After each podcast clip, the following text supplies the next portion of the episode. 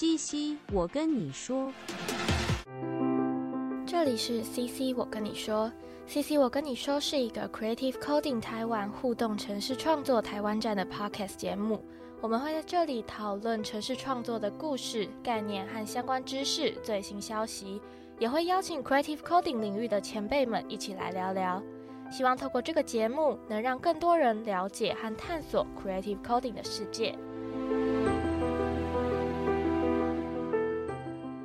Hello，大家好，欢迎来到 CC。我跟你说，那今天呢，我们很荣幸可以邀请到阿乱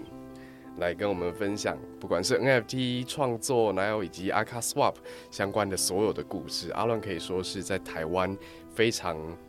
资深的一位创作者前辈，然后也想理解说，哎，这整个故事到底怎么发展过来的，以及在现在的状态下，哎，他现在啊究竟在做些什么事情，以及有什么样子的展望，这样。Hello，大家好，我是阿乱。那很开心泽宇邀请我来跟大家讨论。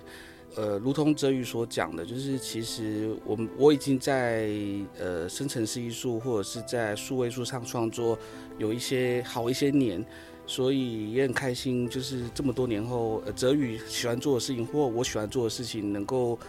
逐渐的被大众所接受。哎，我觉得真是逐渐的，因为老实说，那时候在求学，我还真的没有听过这个领域。然后要真的要找到这方面的人，好像真的挖很久才会看到像你们这一圈，像阿乱啊，或是这些比较新媒体艺术界的前辈嘛，应该这么讲。呃，对，就我就我自己记忆回溯啦，在早期台湾在做 New Media Art，然后跟 Software 跟软体有相关的，其实多半都在做音像，因为当时呃台湾有很多大型的音像的表演，例如北艺大会办呃大型的那种声响现场，然后还有师生记。所以有蛮多 programmer 或者是有很多 artist 会喜欢用这些工具来做创作。我自己大概也从一二零零九年就开始做用软体做数位音像的创作。那我我自己会常跟别人这样介绍啦，如果数位音像下面有分支的话，有一支应该会叫做 audio visual，然后有一支很可能是叫做呃 generative art。但其实它的这个原生来源都都是某一种透过软体 coding 的方式的数位创作。对，所以你这样做数位音像也少说有十年以上了，对不对？对我做数位音像有这么久，然后就因为 NFT 的关系，或是因为 e n a 的关系，我这两年有稍微停下来。不过我自己在 Art Block 的那一件作品，其实就是用音像的方式来呈现的。了解，哎，那当初到底怎么会突然间知道 Art Block 这个平台？我会知道 Art Block 大概其实应该是在二零二零的年底跟二零二一的年初啦。当时呃，因为呃，我我我比较晚上车嘛，因为我自己最好的朋友是宝博，宝博很早很早就跟我说，以西人上面的这个的有一些有趣的东西产生了，但当时我没有抓到，所以我当时抓到的时候，其实当时全世界正在疯如何抢到 Foundation 的入场券。或者是你必须要有那时候有 foundation 啊，还有一些一些一些平台都需要你必须要拿到呃所谓的 white list 或是 allow list，你才有办法发。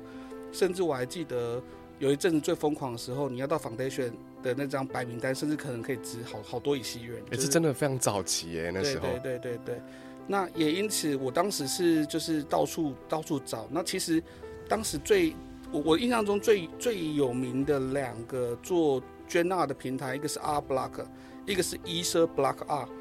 它是另外一个也是基于以太链上面的很很类似 R Block 的平台，不过后来它就慢慢的鲜为人知。不过当时有这两个平台的存在啊，我两个平台我都在很早的时候就记得记得自我介绍信跟或者是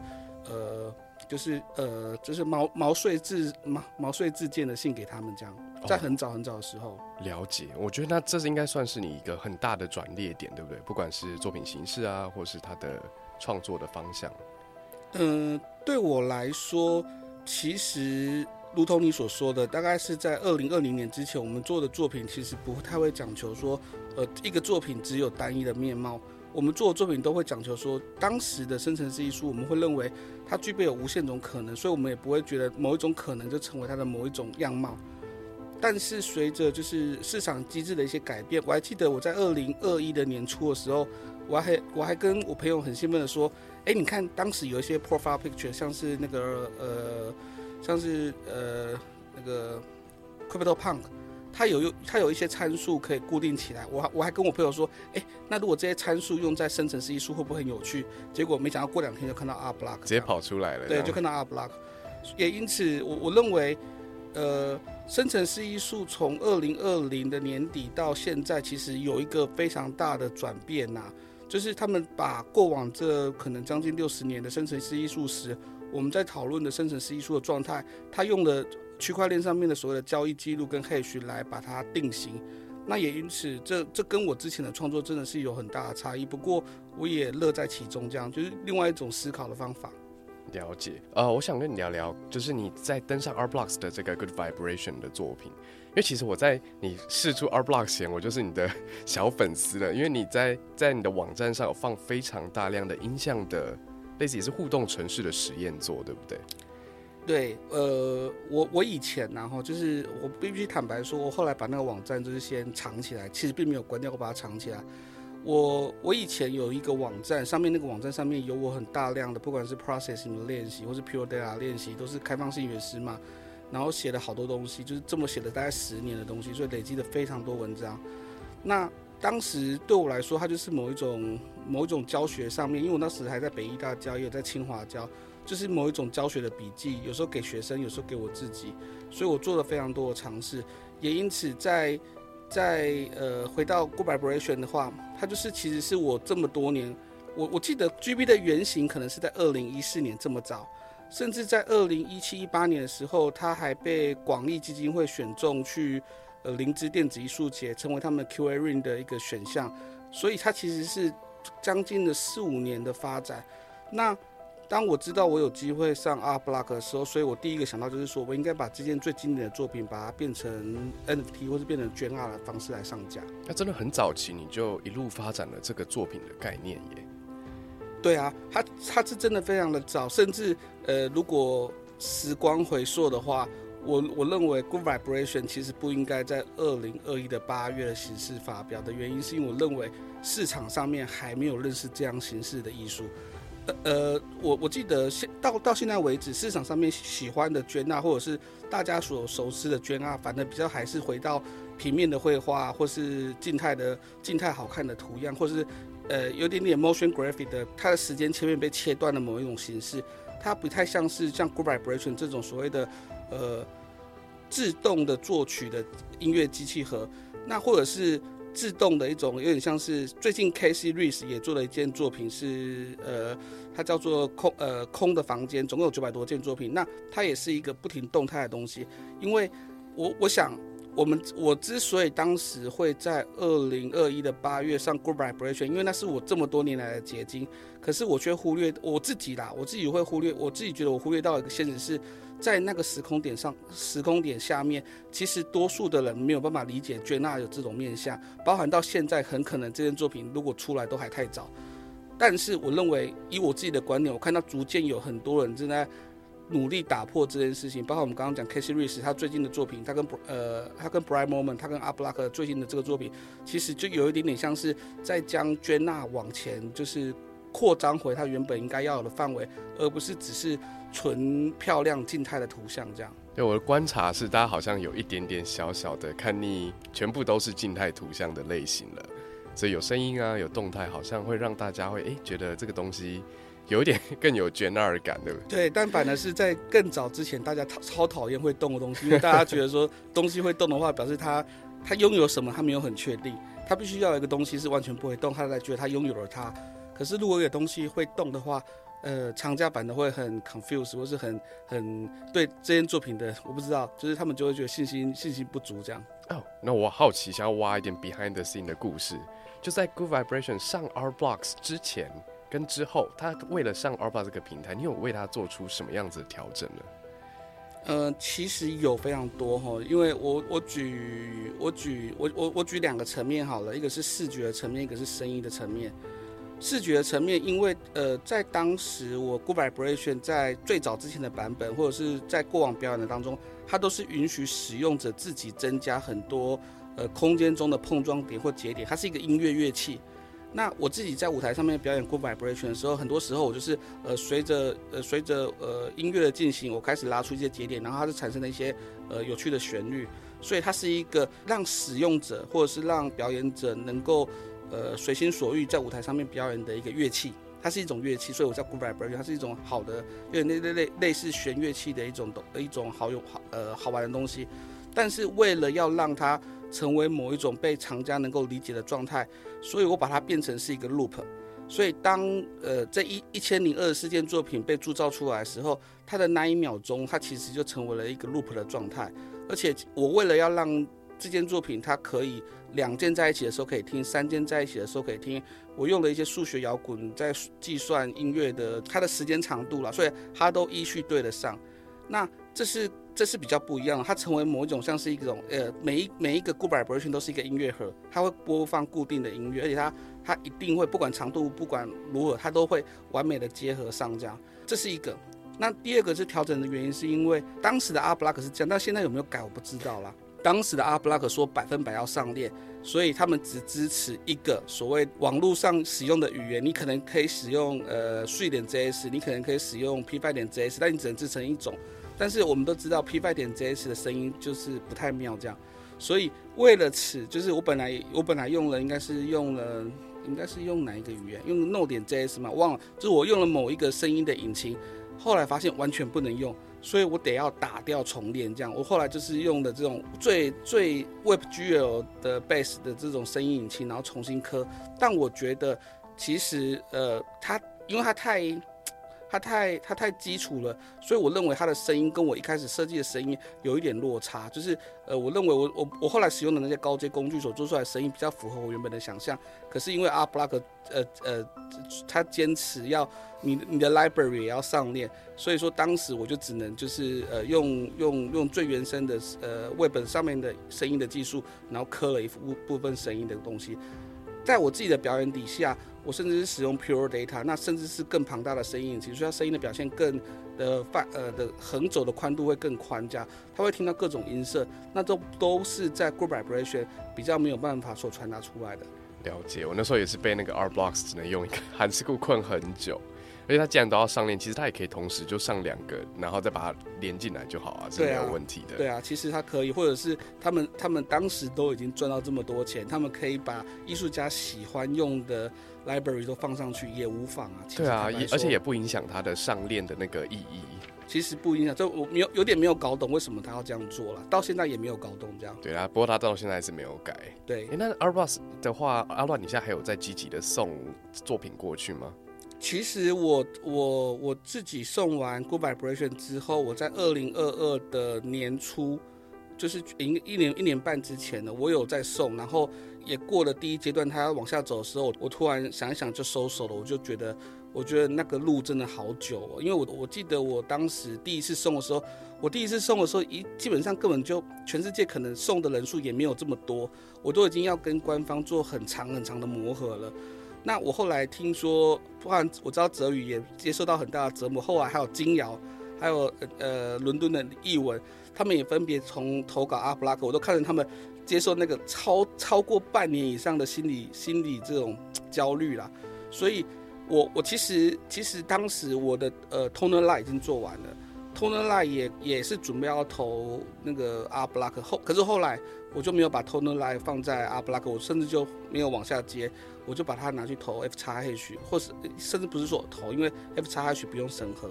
我觉得最大的原因是因为我我自己思考了，虽然那个经济价值，呃，应该说因为不同的链上面的经济有很大的差异，那以太坊上面的金鱼比较多，或者是钱比较大，但对我来说，我我觉得怎么样选择一个自己最舒服的状态，然后去把作品完成，很可能远胜于我，就是为了为了要。呃，谋取更多经济，或者是谋取更多金钱，然后我的身心灵被卡在一个就是很痛苦的状态。因为我据我所知，每一个要上阿布拉克的，不管是台湾的创作者或是老外，都他甚至还有一个，你要你能不能进 Q 瑞，然后他的一大堆一大堆的这种。讨论跟细节都让艺术家的身心灵不太健康，这样。他整个流程真的蛮折磨的，就很不健康了。大家都弄得弄得就是你基本上只能做那件事情，其他事情都你都会有点没办法往下走这样。我去年好像因为 Artbox 的关系也卡了大概五到十件作品，然后就一直在想说，哎、我是不是要先投那个东西出去，就全部卡在那？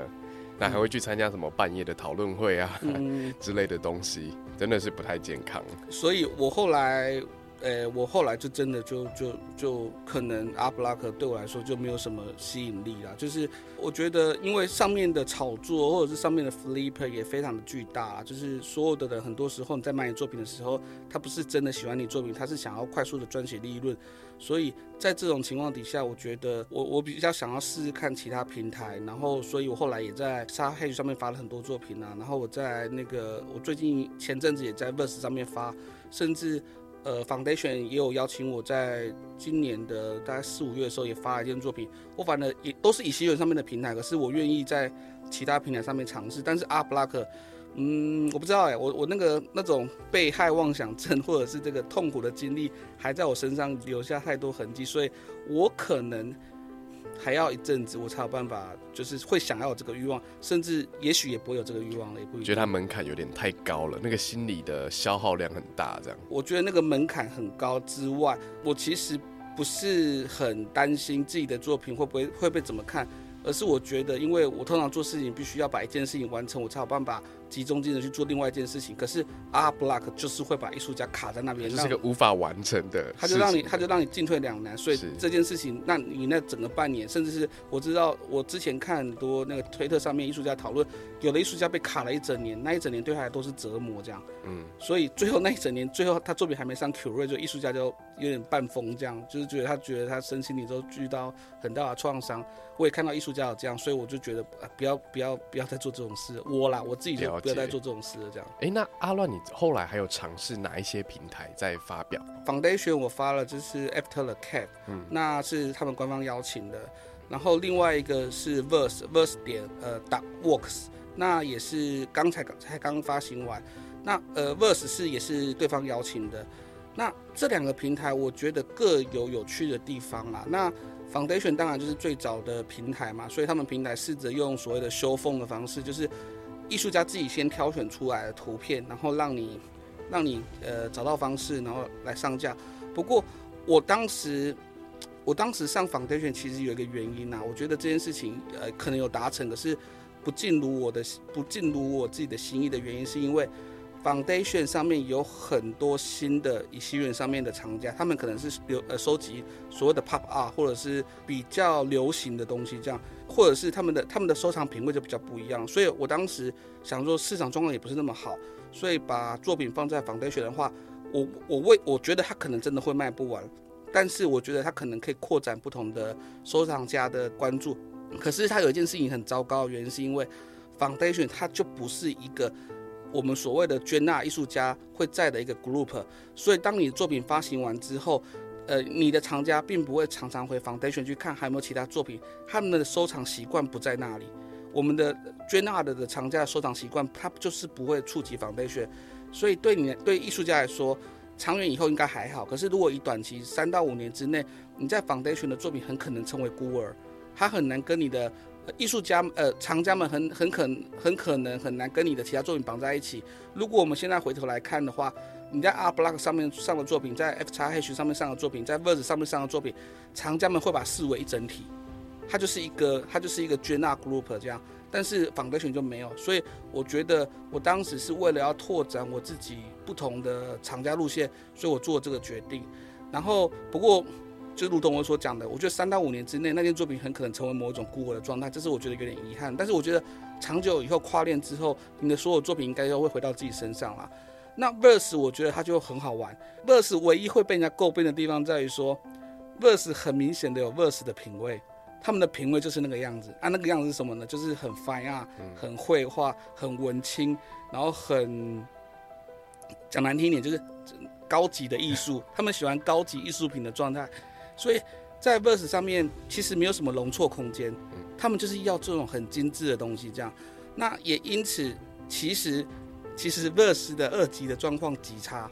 但是藏家们还是对于 Verse 上面买作品趋之若鹜，因为 Verse 好像找到了一个很有趣的点，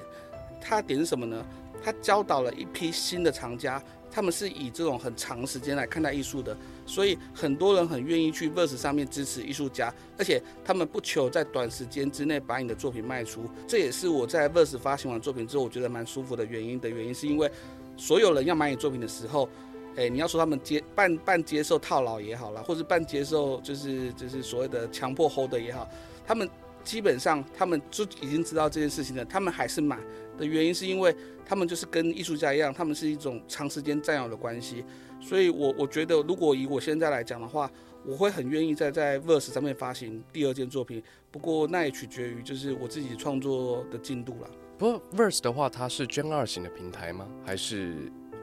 Verse 的话，它其实很强。它很强，原因是因为它可以做 Long Phone 就是以就是 Up Block 引擎做的。那它也可以做修缝，那我在 Verse 上面是做修缝，可是我在 Verse 上面做修缝的原因是因为有有一个功能，我请他们开发，但是他们来不及开发完，就是说，我说我可不可以给你一百个种子，然后这一百个种子就是会固，那厂家们就是去抽一百个种子的内容，但是那一百个种子是我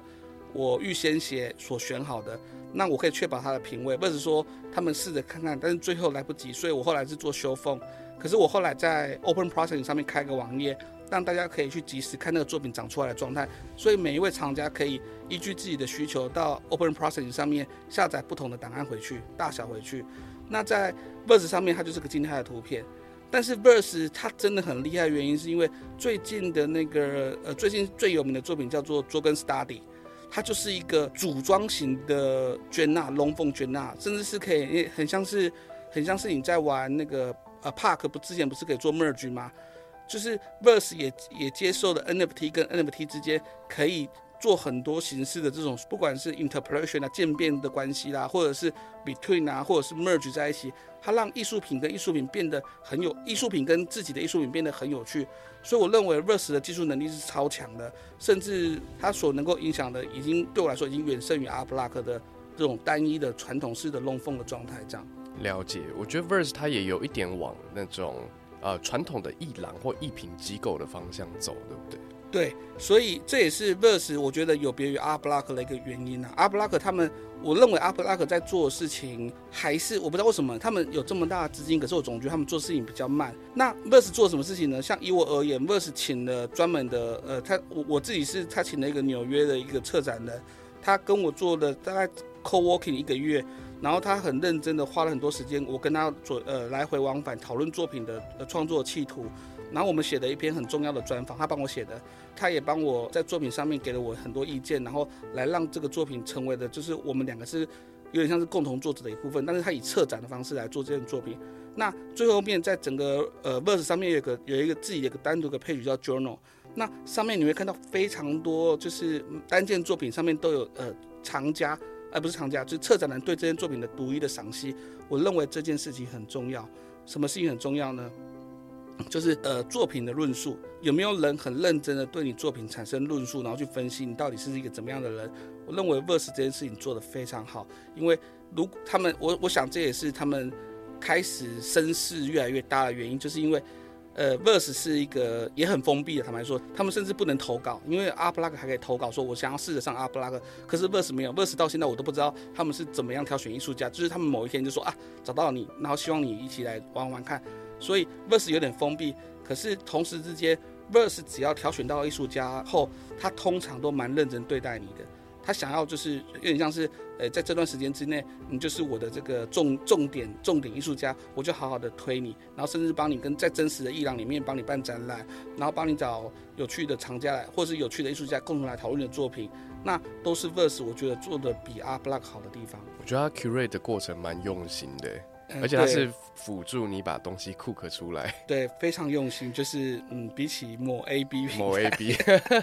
我我我我一直酸 A B 的原因，并不是我讨厌 A B 啦，就是它是我的起家，我是非常非常感感念它的。我我我之所以对它有一点稍稍有维持的地方，在于说它真的有很大的资金，你对他有所期待。他他他毕竟前两天不是有个新闻嘛，就是大家去算说所有 royalty，阿布阿布拉克拿了八千九百万美金的 royalty。这这是二级市场的 royalty 而已，这不是一级市场，一级市场更多。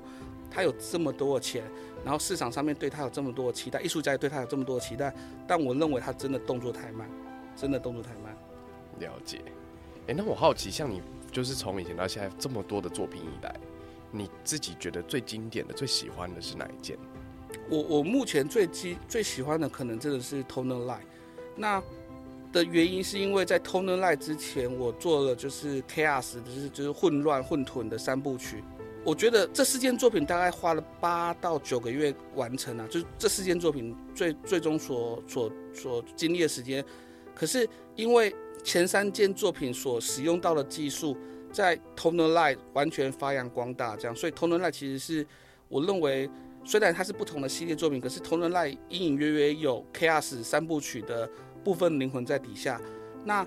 而且我很喜欢的它的原因，是因为我自己当时在选择版数的时候，我自己认为《同人赖》可以支撑到一千到两千版，因为我看到它多样性，完全觉得没有问题。它的《同人赖》的上一件作品叫做《Chaos Culture》，就是我在香港阿巴手做的，它总共有一零二四版。我现在回去看《Chaos Culture》，它完全撑起一零二四版，就是它的多样性完全够。那 Toner Light 对我来说，它更胜于呃 Chaos Culture 的多样性。我自己跑了好多万张吧，跑跑了两三万张，就是我就开基地下去跑，然后跑出来看这样。我觉得它它可以超支撑、超大版数，它是一件大版数的作品。可是因为最后我觉得那种呃稍有不足，或者是那种啊很遗憾，作品还有很多种可能，但是你却没有把它跑完，这种心，我认我觉得会是一个。一个我认为重要艺术品的一个这种决心呢，就是你必须，你你虽然可以往很多地方这样走，可是你选择不要，你走得很精的话，我认为那两百五十六版会成为精华，所以我最终做了这个决定。所以对我来说，Toner Light 是一个特别的存在的原因，是因为我知道它有无限可能，可是我愿意自砍手脚，让它只有两百五十六版。那它所出现的每一版对我来说都相当的重要。这样，我好奇，那像对于你来说，作品的多样性，你都怎么样去雕？就是。它要看起来是多么不一样，才会觉得它多样性是完整的。就我所知道，我们现在讲的都超级窄，然后如果如果那个 追语的粉丝完全听不懂，那也是超级正常的。艺术家大概有两种方式，或或是三种方式。我跟你讲，艺术家的呃同传统传统的两种方式，一种就是说他在作品里底下做的 Type A、Type B、Type C，所以他在 Type A、B、C 其实是很可能是有点接近三次不同的城市码了。但是他就是让他在多样性的时候选择 Type A 或 Type B 或 Type C，所以这个作品多样性看起来就会很丰富。可是对我来说，这有点作弊的原因是因为它不是同一只演算法，然后最终做到呃很大的可能。所以 Toner Light 它其实就是一种纯粹 Type A，可是它的 Type A 因为某某几个变数的差异性的的多跟少之下，它产生出来的画面上的张力就差超级大。那这是我喜欢的方式。所以对我来说，多样性。它其实是一种对艺术家来说，它是个假命题，因为我们在以前在做生成式艺术，我们本来就会思考多样性，但是我们不会把多样性一定要符合某一种要求。可是对市场上面、对商业上面，多样性就是一种很必要的条件。为此，所以我知道说，呃，很多艺术家会喜欢把多样性调得非常非常的开啦。以我们我们讲 Fidenza 而言。f i d e n z a 最贵的作品就是这个超级密，然后密到爆炸，然后整个点变得超级小。然后 f i d e n z a 有超级开，就是画面上 layout 可能只有两两三个弧线的那种也有。所以你你在看那个作品的时候，你就一眼可以看出这个多样性的差异。可是对我来说，我想要让 Toner Light 呈现的多样性，反而是一种你每一张看起来都好看，可是它就是不一样。而且我不会故意把东西拉得很开来让它长得不一样。我想要让它是本质上面勒啊或是它的个性。它就它就是不同，那这就是我我在 Tone Line 挑战的地方，也因此我蛮喜欢 Tone Line 的，这样就是因为我认为它就是我那八个月痛苦的结果，因为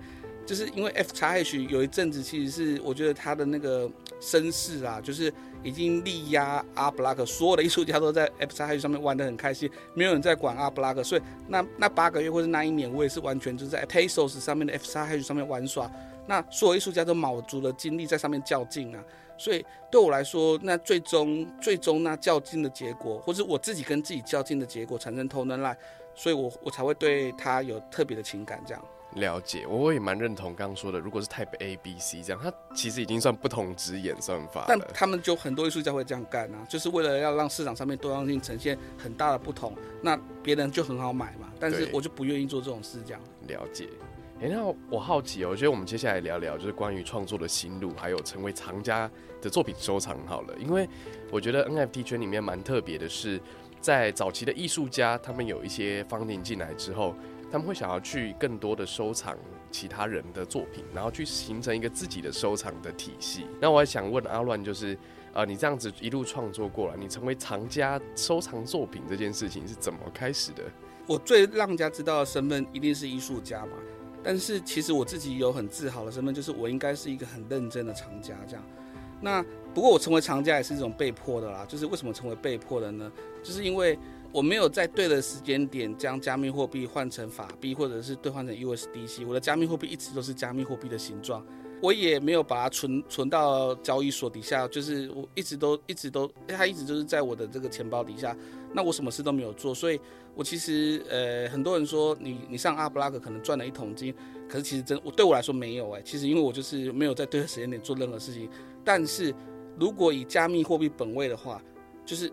什么意思呢？你就可以拿你的加密货币去买加密艺术品，它就是他们在同个世界的，所以它就没有所谓叠加的关系。所以因因此，我就是跑去买了好一些作品，这样。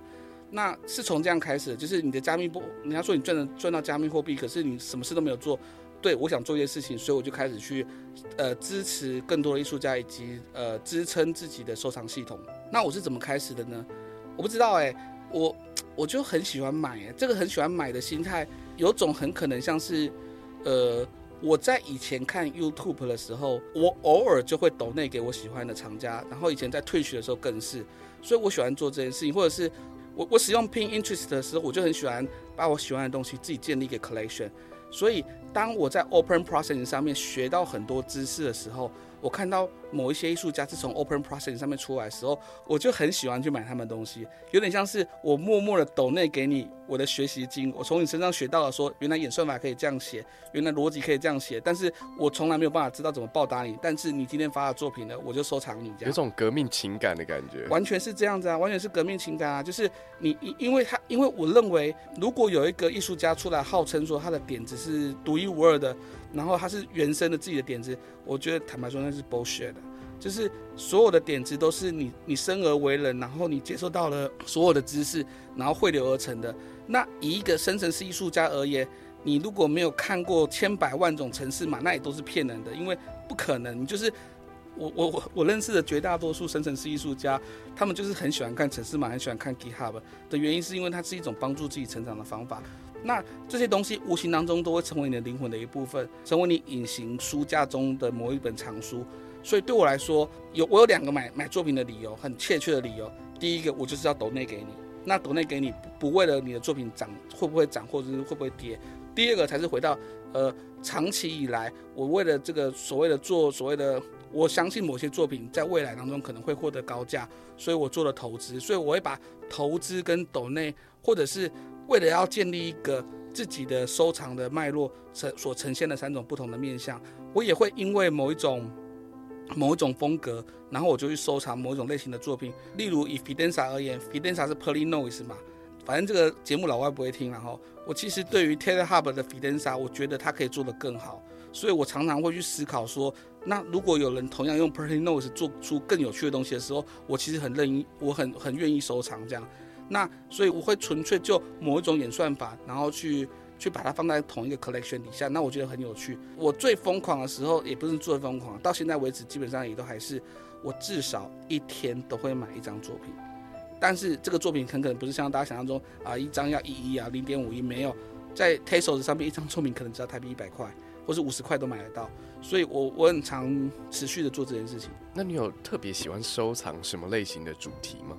我我好像没有主题耶，但是我有我有特别喜欢收藏某几位艺术家。我觉得我的比较重要的 collection 上面的艺术家可能就是三十位，就是我我很喜欢那些艺术家的东西，所以只要是那些艺术家出，但是因为坦白说啦，我在以太元上面我也没有那么多以太，我们也没有那么多以太，所以我通常都是收 Tesos，所以 Tesos 上面作品就很便宜嘛，一个就三五百块或者一百块台币，我们讲是台币哦。所以基本上他们一出我都会收，这样。了解，哎，像是哪几位艺术家是你比较有收藏的？波兰有一位艺术家叫马库斯，我超级喜欢他。他有一件作品叫做《Hollow》，然后或者是呃呃，Peter 帕萨马，他在以西元上面阿布拉上面当然有一件很重要的作品，贵到爆炸嘛，然后卖了将近一万以西元。但是他在 Tasos 上面有很多实验性的作品，我也都会收。这样，当然就是大家最大的遗憾就是那个。人肯人肯在剧院没有收到之后，人肯后来出的作品，我都会通常都会收一件啊，也是有系统的收啦，就是因为有种当时怎么会没有收到剧院的？你会去抢它一级市场吗？我呃在在前前半年通常都会不睡觉的抢一级市场，可是年纪真的大了啦，就是我我我我已经四十好几的人了，真的不能再继续这样熬夜了，所以现在而且又市场就这么熊，所以作品不会那么快速被炒高，所以我现在比较有时间是早上起来的时候。然后打开整个推特，然后看看说到底有没有有没有自己有没有 miss 掉什么东西，然后再来收藏这样。逛一逛这样。这样逛一逛的，每天都在逛。也不用这么累，就是每天都看到那个抢下去。最最最可怕的时候就是哲宇也知道，台湾最可怕的厂家集团，巴兰道都没有在睡觉的，啊嗯，就是疯狂，就是处在一种每天都在做单的状态啊。但我觉得熊市有有效的帮助这群团体的人稍微康荡，然后稍微冷静，要不然我觉得这种高压大家都活不长。因为那真的是太高压，是是很又高压又快乐，可是它毕竟还是太高压，那那个压力，我觉得大到大家都没有办法做其他事这样。我觉得那一群 v o l u n t e 的，就是收藏家，你们一路这样过来还蛮有趣的。对，哎，那我好奇，就是因为阿乱，你同时除了创作者之外，因为你还有在经营一个平台叫阿卡 Swap，就是当初是哎为什么会想要创造阿卡 Swap 这个平台？你的目标是什么？因为最大的原因就是，我们如果回到二零二一的二三四月好了，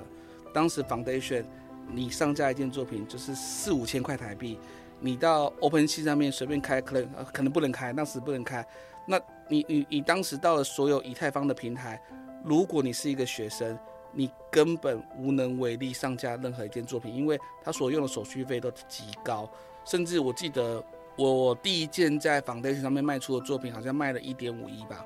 我当时是非常高的价格，可能可能可能，如果换算成换算成 USDC，可能将近三千 USDC。可是到我口袋里的时候，已经被扣了大概三分之一，所以只剩下两千 USDC。它就是一大堆有的没的，不管是 Gas 啊，或者是他帮你开 Collection 或者什么 Web 哎，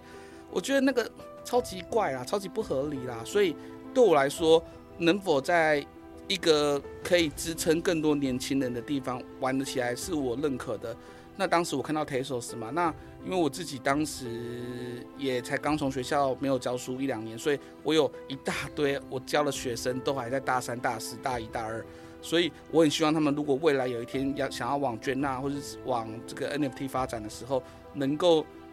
跟世界接轨，因为所有人都来不及跟以太接轨了，但有没有可能跟一个新的链接轨？所以我们做了阿卡 Swap，我们想要让台湾的更多年轻人能够无缝的跟跟世界接轨，主要就是这个目的。了解，所以就让他们以比较少的资本就可以去尝试这件事情嘛？对啊，所以呃，我们当时二零二一的二月就开始打算要做嘛。然后到二零二一的七月做出来，我们二零二一做做出来的时候，Tesos 上面的大牌都还没出现。所谓的大牌都是 Renken 还没有爆红，马库斯没有爆红，一大堆人都还没有爆红，大家都处在相对冷静的状态。所以到了二零二一的这个二零二一的十二月的时候，FXH 整个席卷全世界的时候，大家就大家都看到 Tesos 的魅力嘛。所以对我来说啦，呃。我我很喜欢以太坊，因为以太坊他们，如果你有去读以太奇袭的话，你会太喜欢这群骇客。但是同时之间，我也很喜欢 Tesos，因为 Tesos 上面有很多故事。然而，我认为艺术家或者是藏家们在多年过后，我们可能都不会那么在意区块链的这件事情，因为你打开你的这个钱包，你会看到你所有的链上面的作品都会在同个地方呈现，都会整起来了。对，就像是我现在打打电话给泽宇，泽宇假设是台湾大哥大好了，我是中华电信好了。我们两个是不同的电信系统，但是我打给他的时候，泽宇会觉得说，哎，我我会有任何感觉吗？没有，他就直接通过去了。我想未来所有区块链一定是这样，就是这比喻很好，哎，就是不可能，不可能，你还想说他是远传，说我打给你还要桥接，怎么可能有这种事情？不会有这种事情，他后面可能要桥接，但是他帮你做完了，嗯，你根本不会知道。所以我认为未来的区块链一定是这样，所以选选一个你现在的资本能够符合的链，然后勇敢的做作品或者勇敢的上架，是我一直跟我过往的学生所讲的。当时我在以太上面玩的感觉，就是他们就是一群原本就原生的有以太的人，对，然后在那边丢来丢去这样子，对，所以那就没办法，就是他们就是你要讲他们是呃，我们稍微讲粗一点，他们是以太上面的呃加密货币上面的既得利益者其实是可行的、啊，因为他们就是二零一七、二零一六年就是在对的时间点买到了以太币嘛。可是同时之间，以太会不会造成贵族链，那也是现实事实对。它就造成了很多人后来对加密货币或是对 NFT 或是对艺术很有兴趣，可是他们就真的无法进入这个市场的原因，是因为他们连资本额都不够。嗯，确实。那我好奇，因为像 Aka Swap 现在呃，已经有国外也有一些很类似在 Tezos 上的平台出现嘛。那呃，如果是这些平台现在的状况，因为之前经历过熊市啊，然后到现在，你们的经营策略有什么样子的差别吗？或是你希望能够把 Aka Swap 的特别之处做出来，在哪一点？阿卡 Swap 是以 marketplace 起家，然后是以就是帮助艺术家能够在区块链上面开始把作品上链。然而，因为随着市场上面的改变，就是我们已经大概熊市两年了，然后以及就是我们看到了更多的远见，所以阿卡 Swap 现在更像是一个、所谓的 martech，就是透过科技来行销的一间公司，透过区块链来行销一间公司。所以我们最近一直在做类似的事情，去打造有趣的工具，呃，你可以使用不同的工具来帮助原本的这种市场上面的推波助澜。这样，举例来说，我们最近所发明的、最近所开发或者 release 的一个新的工具叫 Aka Drop，它就是让艺术家或者是让一个商店的老板，如果今天要将他的 NFT 给他的客人或是给他的好朋友，对方不需要拥有加密钱包，他只需要有一个呃 Google account 或者是呃 social network account，可能是 Twitter 或者是脸书都可以，他就可以登录，然后直接收到 NFT。我们以前要请那个什么哦，如果你今天呃就是泽宇的小编哦要拿到一个 NFT，我可能要请他开钱包，然后光开钱包他就是弄得痛苦万分，他就不想玩了。但是我们现在我们 Aka Swap 就就就把这个任督二脉打通，他现在只需要登录一键，我们上次测试过啦，一个完全不懂呃加密货币 NFT 的使用者，然后要 claim 我们所使 N claim 我们的所发行 NFT 不会超过二十秒，就是这么的快。那我觉得这就是我们想象中的可能。我们是以 Tesos 起家，Aka Swap 是以 Tesos 起家，可是我们未来势必会成为一个跨链以及跨技术、跨不同的这种呃交易呃交易的这种可能的一个一个团队。我们认为现在我们在讲的 Web 三，坦白说都还太远，有太多事情是可以从 Web 二要做到 Web 三的 Web 二点五的工作。那我们很现在阿卡 Swap 很愿意现在去支撑这个 Web 二点五的工作，这样。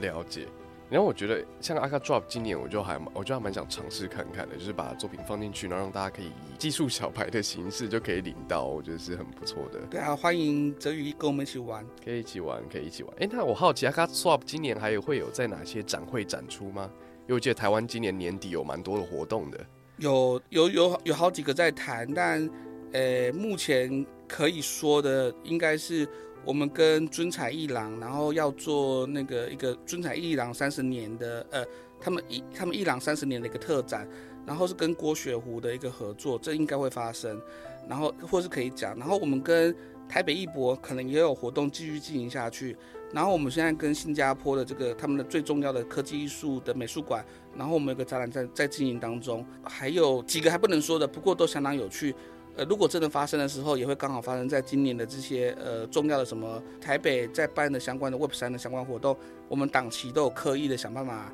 桥接上，因为我想当时应该会有非常多老外来玩呐、那我也常常在看那个 Telegram 或者看 Twitter 的时候，都会有国外的厂家或是国外的 Web 三的从业人问说，在今年的十一、十二月的时候，台北还有哪些好玩的 side event？那我想现在来做一些 side event 来欢迎到时那些老外或是好朋友们，应该是再好不过的事这情。蛮不错的，因为他们刚好来台湾一趟嘛。哎、那阿乱，你听起来非常非常的忙碌哎，就是从管理 Aka Swap，然后创作者的身份，然后以及呃，这就是平常的生活，应该也有蛮多要花时间跟精力的事情。我是两个小孩的爸爸，一个小孩只有一岁半。我认为哈，就是经历过前两年仿佛地狱般一般的生活，今年的这个状态我都觉得小 case 啦。就是前两年是真的太夸张，就是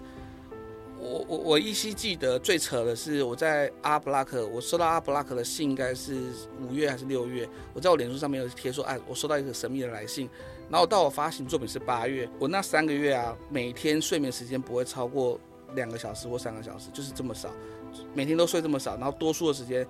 只要打开眼睛的时间都在上网，或是在写东西，或是在想办法把作品做好。全心全力的做这件事。对，然后这么疯狂的状态，到包含到二零二一的十二月的时候，F 叉 H 爆炸之后，大家更是不睡觉。就是我是比较，我是我是比较不睡觉在前，就是二零二一的的整个暑假大概没什么睡觉。可是后来巴伦道大概是在二零二一的年底，二零二二年初也都没在睡觉，因为就是那时候市场爆炸嘛，所有人当 flipper 都可以得到很不错的成绩。那所以相较之下，我觉得当时花的那那很可怕的精气神，放到现在，呃，熊市来说的话，我觉得现在工作量都都我都还觉得游刃有余，因为的 原因是因为当时真的太爆炸，爆炸到就是我都没有办法回想说为什么当时可以做这么多事情，当时到底是怎么办到的这样已。经撑过来了，这样。哎、不过坦白说，身体留下很多后遗症，到现在还是常常生病。像我今天跟大家说不好就是声音有点哑的原因，就是因为感冒很不容易好，或者是身体很容易过敏啊，但是就没有办法，因为可能真的前两年真的太超了这样。啊保重，保重。我我其实觉得说，哎、我蛮好奇，因为我们听众应该还蛮多年轻的设计师或者这种城市创作者。那其实我想要问一个很现实的问题，就是以现在的市场状况，他们要怎么样同时，比如说阿乱，你是怎么样子去平衡自己的，比如说可能经济上的收入啊，艺术上的创作，怎么样去看待这两件事情，去建构自己的生活？好，我必须坦白跟大家说，目前全台湾能够靠 NFT 谋生的艺术家，就是他是个全职的艺术家，能够靠 NFT 谋生，或是我们不讲，我们不要讲 NFT，我们就靠数位数谋生艺术家，很可能坦白说不会超过五位，就不会超过五位。我们自己细数一下就知道，因为你一个月要赚到台币可能五万嘛。我讲五万是因为你住在台北，你可能要谋生，或者是像我自己有小孩，所以最少一定要五万，要不然很可能没有办法撑过。我觉得不会超过五位。以世界而言，这个比例差不多就差不多是，我觉得一百位有在 NFT 现在还在活动的艺术家，很可能就是九十五比五吧，就是这么少。还有在活动艺术家能够靠 NFT 谋生就只有五位，但是多数的艺术家他们可以做什么事情来对抗这个熊市呢？他们可以继续维持原本的工作，或者是回到一个比较现实的考量，就是目前持续的上链，或是留下你链上好的好的声誉，在牛市回来的时候，再试着看看能不能自己往上冲。但是在此时，你要做的事情就是持续的蹲马步跟持续的练功。那也坦白说，目前想要靠 NFT 来谋生，的确现在不是时候，因为太困难了。而且我很多时候我自己也必须要承认，我可能已经是这个所谓的 digital art 或是捐 R 的既得利益者，因为你就是在二零二一年得到了得到了一个好的机会之后，然后那个机会你有继续延续下来，所以我很多时候我能够做到的事情，或是泽宇能够做到的事情，因为我们刚好都在那个 moment 得到不错的成绩，其他人要追上都很困难的原因，并不是他们比我们差，是他们都比我们更好的原因，就只是在于说时间点，时间点不太对，这样，所以我鼓励所有年轻人，或是就是所有泽宇的学生很有才华，我相信一定大家都很多年轻人，我我自己是就是所谓的。呃，社会一定会是革命的。我不，我这辈子最恨的事情就是老人家在讲说一代不如一代，没有，我觉得一代就是比一代更好。无论如何，他们有自己的个性，他们就是会比老人家更好。要不然，为什么人类会一直前进？如果一代不如一代的话，人类早就死亡了。所以我是完全反对这件事情。所以无论如何，我都相信年轻人比老人家更强的状况底下，我也相信，呃，有很多年轻人，你们可能现在都觉得阿伦老师不怎么样，这样说啊，阿伦老师写这样也称也称为艺术家，但是我想你们必须沉得住性子，然后蹲马步，好好的维护自己的恋上声誉，以及跟国际社群有更多的互动，因为这世界一定就是潮流跟潮汐。你想看一个海浪上去，海浪就会下来。那我们现在海浪就到最低谷，但是海浪到最低的时候，它会有反弹的力道，这就是现实生活中的物理学。那经济也是一模一样状况，人类就是这样，一定都是有高潮有有低潮，所以现在已经是超级低潮了，所以千万不要放弃，你只要撑过，我觉得多绝大多数人都已经撑过了，因为已经这么低，你看怎么样？你现在就还活着啊，那赶快继续再多做一点事情，因为等到下一波浪上来的时候，你才不会又错过，再错过那这真的很遗憾。感谢阿乱老师非常温暖的心灵鸡汤，我觉得大家应该感受到充满了力量，这样子。希望大家能够真的跟上下一波啦！我真的，我是真的，对我来说，如果只有泽宇，或是我，或者是其他艺术家能够靠 NFT 来谋生，我认为它不会是一个市场。哎、我现在出去都不敢讲我在做 NFT，我也不敢讲，我都说生成式艺术、数位艺术、数位藏品。对，我不敢讲，但我我只是希望说，愿意使用区块链技术然后谋生的人能够更多人，能够成功，能够成功用它来做的话，那么台湾才有可能在下一波 Web 三的整个市场的时候，呃，踩到更好的位置。那区块链技术也有才有可能真正的普及化。了解，我们非常感谢阿伦老师今天为我们带来如此深刻又精彩的分享。那我们照惯例哦，节目最后就是邀请我们的来宾跟大家讲一声嘻嘻，我们下次再见喽。感谢大家，谢谢大家，拜拜。